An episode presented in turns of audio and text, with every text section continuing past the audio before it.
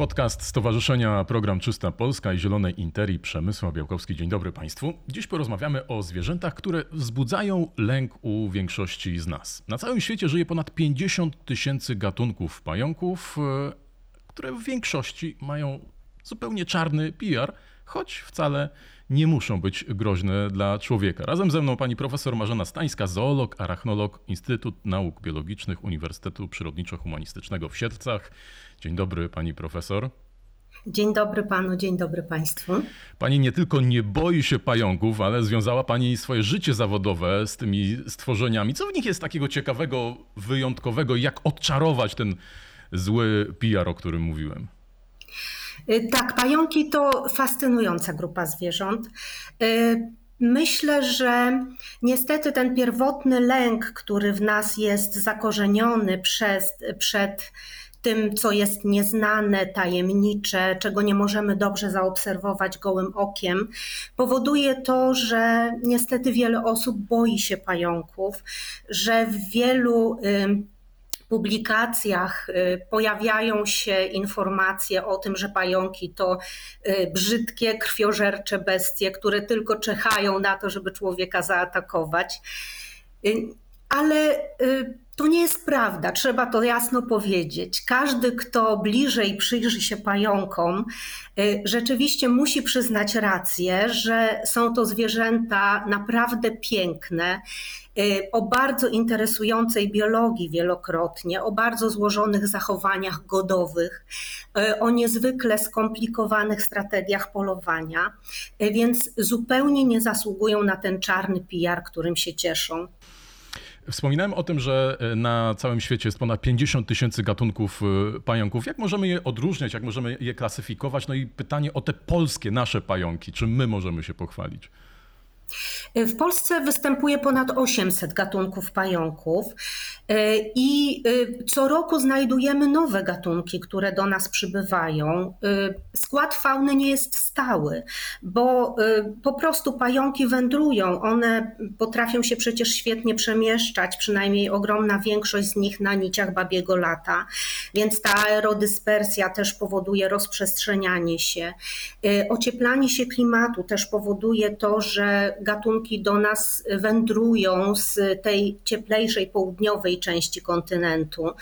E, ponadto również wymiana handlowa, to, że podróżujemy, powoduje też, że pająki do nas przybywają różne gatunki. Nie zawsze takie przypadki w bananach na przykład i wtedy o wielki szum, bo znaleziono jakiś pająk z Ameryki Południowej. Tak, tak. No tutaj na, najbardziej nagłaśniamy y, przybycie do nas tych gatunków, których jad może być niebezpieczny dla człowieka. Y, więc rzeczywiście tutaj y, przybycie wałęsaka brazylijskiego, czy nawet czarnej wdowy, która przyjechała do nas wraz z używanymi samochodami ze Stanów Zjednoczonych. O tych przypadkach się mówi, bo istotnie jad tych pająków może być niebezpieczny dla człowieka.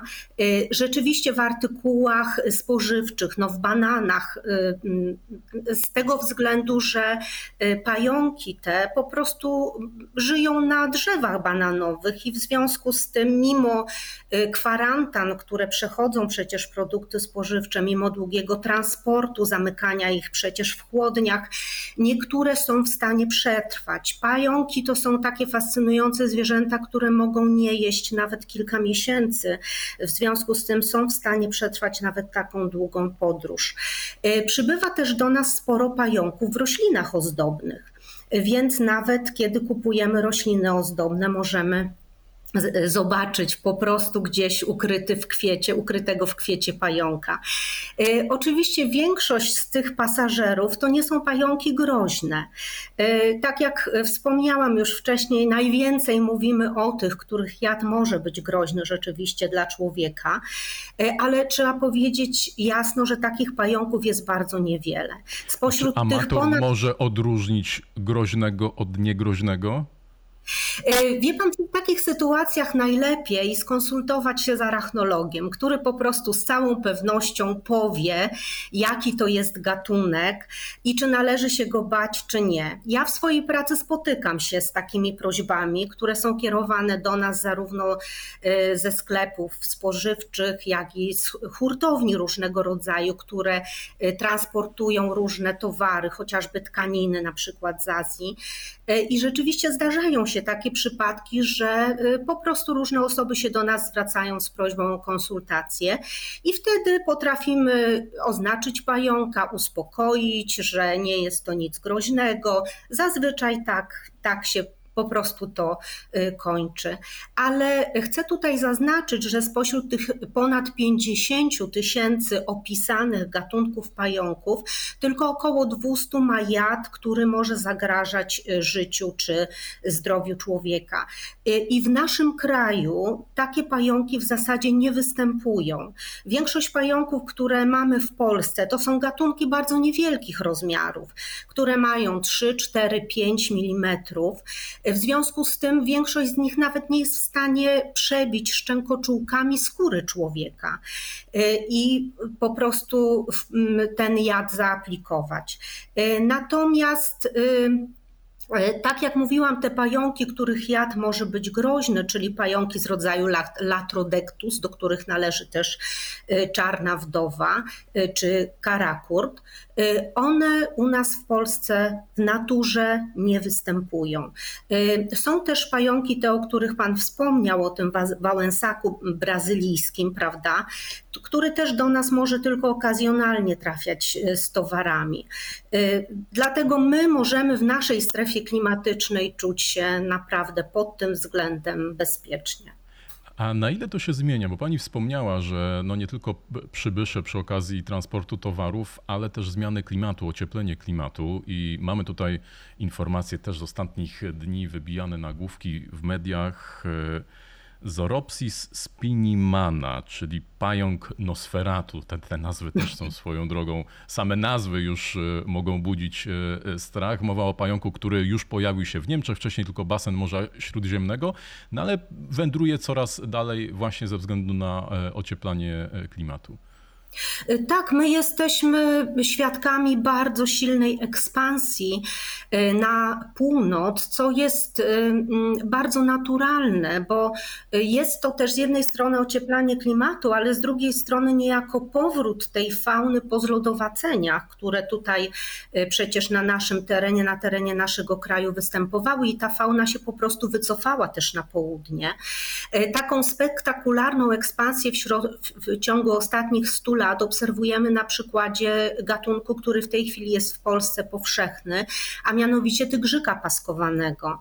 Jeszcze na początku ubiegłego wieku to był gatunek stwierdzany tylko na południu naszego kraju, na pojedynczych stanowiskach, a w tej chwili jest to gatunek bardzo pospolity, który występuje na łąkach, nieużytkach, w ogrodach, więc w ciągu po prostu 100 lat bardzo szybko zasiedlił teren naszego kraju a nawet przemieszcza się dalej.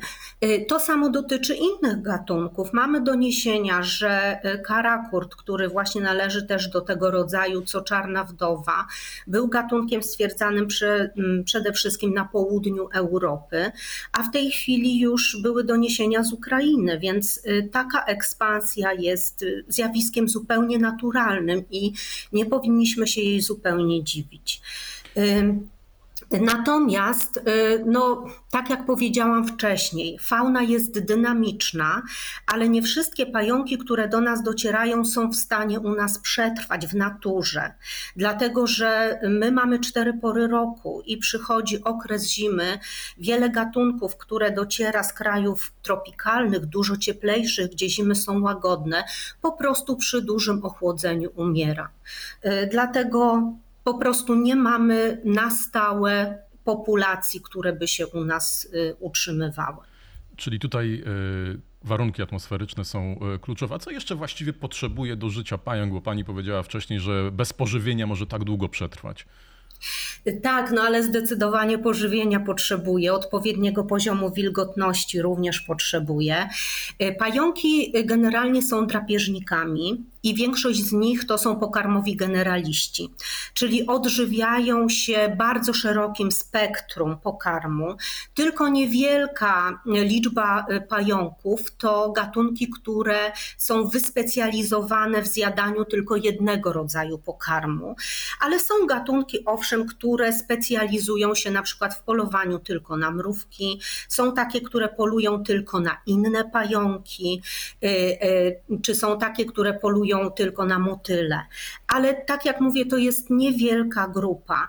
Y, przez to, że pająkami, pająki są takimi generalistami pokarmowymi, są wielkimi sprzymierzeńcami człowieka. Dlatego, że występując w pobliżu naszych domostw, w ogrodach, czy, czy występując w agrocenozach, one bardzo mocno przyczyniają się do walki z organizmami, które my z punktu widzenia człowieka postrzegamy jako szkodniki.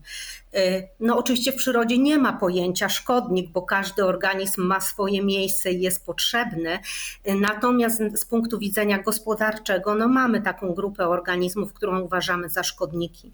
Y, pająki, no to udowodniono w trakcie licznych badań, że one polując przede wszystkim na owady, bo to jest największa grupa organizmów, którymi żywią się pająki, do tego też dochodzą skoczogonki, mrówki, czy motyle, o których już wcześniej wspominałam, ale na przykład w agrocenozach y, ogromną Grupą, y, którą odżywiają się pająki, są mszyce, więc one bardzo silnie przyczyniają się właśnie do redukcji liczebności mszyc. Y, Czyli Ponadto, analizując jadłospis co... pająków, możemy dojść do, do tych wniosków, które ocieplają trochę wizerunek pająków u nas, no bo po prostu pozbywają się w ten sposób tych dla nas dokuczliwych często owadów. Tak, no y, trzeba powiedzieć, że y, i tutaj taki mój apel też do wszystkich Państwa, nie niszczmy w ogóle sieci łownych, bo przecież mamy pająki, wiele gatunków poluje przy pomocy sieci łownych. Są oczywiście takie, które polują aktywnie, czyli sieci łownej nie budują, ale gonią swoją ofiarę, czyhają na nią, na przykład siedząc na kwiatach, y, czy skaczą, pająki skaczące w ten sposób polują z rodziny skakunowatych. Ale nie niszczmy sieci łownych, pająków, dlatego że w naszych ogrodach chwytają one bardzo dużo komarów, które są dla nas przecież dość y, przykrym, prawda, sąsiedztwem latem, więc pająki naprawdę bardzo nam tutaj w tym pomagają. Poza tym pająki w sieci łowne łapią nawet więcej ofiar niż są w stanie zjeść, więc dużo tych ofiar eliminują ze środowiska, co z naszego punktu widzenia jest dość korzystne. Pająki zupełnie niezasłużenie mają ten czarny PR. No, ukazała się taka publikacja, prawda, ostatnio, która analizowała te mm, doniesienia dotyczące pająków y, i ona jasno wskazała, że w ponad 40 źródłach y, no, pająki były przedstawiane w sposób taki sensacyjny, właśnie jako zagrożenie, jako bestie, jako zabójcy, mordercy, jako istoty brzydkie. Na to zupełnie nie zasługują. Chciałam tu podkreślić, że y, bardzo wiele gatunków pająków to są po prostu stworzenia niezwykle piękne, bo nam się wydaje, że pająk jest y, brzydki, brązowy, szary i owłosiony, natomiast bardzo wiele pająków to są piękne, kolorowe stworzenia. Wystarczy popatrzeć na pająki z rodzaju maratus, które należą do takiej grupy określanej jako pająki pawie, gdzie mają, y, to jest australijski akurat gatunek, ale mają przepięknie ubarwione ciało, y, kolorowo, niebiesko, czerwono, żółto i w czasie zalotów pająk podnosi odwłok do góry, rozkłada fałdy na odwłoku, tak jak paw ogon i wykonuje przecudny taniec przed swoją wybranką, starając się o to, żeby został przez nią zaakceptowany. Y, pająki mają bardzo często liczne ozdoby na głowotułowiu w postaci pięknych włosów, które układają się w bokobrody, w różki albo wręcz we fryzury, które przypominają nam irokezy. Więc naprawdę bliższe przyjrzenie się pająkom pozwala nam stwierdzić, że to są istoty naprawdę niezwykłej urody. Przeszkadza nam może troszeczkę w tym fakt, że wiele pająków to są po prostu zwierzęta niewielkich rozmiarów i dlatego na pierwszy rzut oka od razu po prostu tej urody nie da się spostrzec. Ale pani rozbudziła moją wyobraźnię. Zostając jeszcze w tych pozytywnych e, określeniach i w tym pozytywnym PR-ze, no to myślę, że musimy wspomnieć koniecznie e, o czymś, co bez wątpienia ma bardzo duży wpływ na to, że e, patrzymy też pod innym kątem na, na pająki. Mianowicie popkultura, kinematografia, komiksy, czyli oczywiście Spider-Man. Jak to według pani, jak duże to ma znaczenie, mm, jak my postrzegamy pająki? Ja myślę, że akurat y, tutaj y, ta produkcja zrobiła wiele dobrego, dlatego że chyba w dużym stopniu ociepliła wizerunek pająków, takie przynajmniej mam wrażenie. No biorąc pod uwagę fakt, że Spider-Man jest super bohaterem niezwykle lubianym, y, myślę, że to no, nam, arachnologom, to bardzo pomogło. Nawet na cześć aktorów, którzy odgrywali, grali rolę Spidermana zostały nazwane dwa gatunki pająków. Więc myślę, że zostało to zdecydowanie docenione przez środowisko y, arachnologiczne. Y, I y, sądzę, że takich, takich eventów po prostu jest potrzebne dużo więcej, żeby pokazać, że pająki to jest naprawdę bardzo ciekawa grupa zwierząt. Tak jak wcześniej wspomniałam, ich zachowania godowe czy ich sposoby polowania często są niezwykle zaskakujące, takie, że kiedy je obserwujemy, no to mamy wrażenie, że mamy do czynienia po prostu y, z inteligentnymi istotami, które potrafią dostosowywać swój sposób zachowania do reakcji ofiary. No tutaj takim niezwykle mm, imponującym przykładem jest gatunek portia, który występuje między innymi na Nowej Zelandii. Y, I jest to pająk, który potrafi, y, ma niezwykłą orientację przestrzenną, potrafi skanować i zapamiętywać elementy otoczenia, dostosowywać się do ruchu, który wywołuje, wykonuje ofiara. Jeśli ofiara zwalnia, pająk również, wykonując mechaniczne ruchy, jest naprawdę mistrzem polowania. Y, są pająki, które polują w sposób taki spektakularny, jak na przykład pająk z rodzaju Deinopis, y, który ma taką niewielką sieć łowną wielkości znaczka pocztowego, którą trzyma w odnóżach, y, no i zarzuca ją na ofiarę, która znajduje się w pobliżu.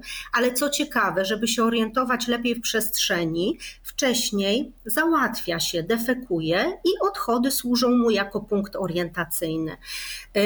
Świetnie polują również pająki z rodziny skakunowatych. To jest w ogóle y, znakomita rodzina, dlatego że te pająki widzą podobny obraz do naszego. One widzą obraz kolorowy. Ich oczy przednie, środkowe mają zdolność akomodacji, więc są w stanie widzieć ostry, kolorowy obraz. Y, I y, dlatego też wiele gatunków jest pięknie ubarwionych też, ponieważ no, samica jest w stanie docenić kolory, ubarwienie samca i na tej y, podstawie ocenić jego jakość i przydatność jako potencjalnego ojca. Y, one polują skacząc na ofiarę i potrafią wykonywać naprawdę imponujące skoki z bardzo y, dalekich Może to była inspiracja do tego Spidermana. Myślę, że pewnie częściowo tak. Pewnie częściowo tak. Aczkolwiek no, musimy zdawać sobie sprawę, że film no nie odzwierciedla dokładnie możliwości e, i, i cech pajęczych, no z pewnością produkcja przędzy. E, to jest e, no, wątek, który się w tym filmie pojawia, ale to jest też bardzo bardzo istotna cecha i obecność kądziołków pszennych to jest też taka niezwykła cecha, którą pająki posiadają. Generalnie przędza pajęcza to substancja białkowa, która zawiera też glikoproteiny, która zawiera lipidy, ale to jest substancja, która jest bardzo lekka z jednej strony, a z drugiej strony bardzo wytrzymała. Jej wytrzymałość jest pięć razy większa niż wytrzymałość stali o podobnych rozmiarach i 10 razy większa niż wytrzymałość kewlaru, z którego robi się kamizelki kuloodporne, na przykład czy hełmy. Dlatego no, trwają badania nad pozyskaniem w ogóle na skalę produkcyjną y, tych substancji, z których zbudowana jest przędza pajęcza, by móc je później wykorzystać właśnie chociażby do produkcji bardzo lekkiego umundurowania, broni, jakichś elementów konstrukcyjnych. Przędza już w tej chwili jest wykorzystywana w medycynie. Na osnowie przędzy pajęczej już wyhodowano, y, stosuje się ją do hodowli też komórkowych, wyhodowano elementy skóry, y, robi się z niej nici chirurgiczne, które po prostu nie dają efektu żadnego odrzucenia. Y, W związku z czym naprawdę gdyby udało się uzyskać na skalę przemysłową właśnie białka tej przędzy pajęczej, byłby to myślę bardzo duży przełom. Y, Przy czym może jeszcze dodam, że przędza pajęcza jest bardzo niezwykła, ponieważ nam się wydaje, że ona jest zawsze biała. Natomiast to nieprawda. Y, Są gatunki, które produkują przędzę o kolorze żółtym. Na przykład przątka, taki y, duży pająk, którego w ogóle sieci łowne mają ponad metr średnicy, ale może być przędza o kolorze lekko różowym, lekko niebieskim czy lekko zielonym. Więc cała gama kolorów. Niesamowity jest ten e, świat pająków e, i to, z jaką pasją pani o tym świecie opowiada. E, Pięknie pani dziękuję za rozmowę. Profesor Marzena Stańska, zoolog, arachnolog. Bardzo dziękuję. Bardzo dziękuję. Dziękuję bardzo Państwu też dziękuję. Zapraszam, zachęcam do oglądania kolejnych odcinków podcastu Stowarzyszenia Program Czysta Polska i Zielonej Interii. Przemysław Białkowski, kłaniam się, do widzenia.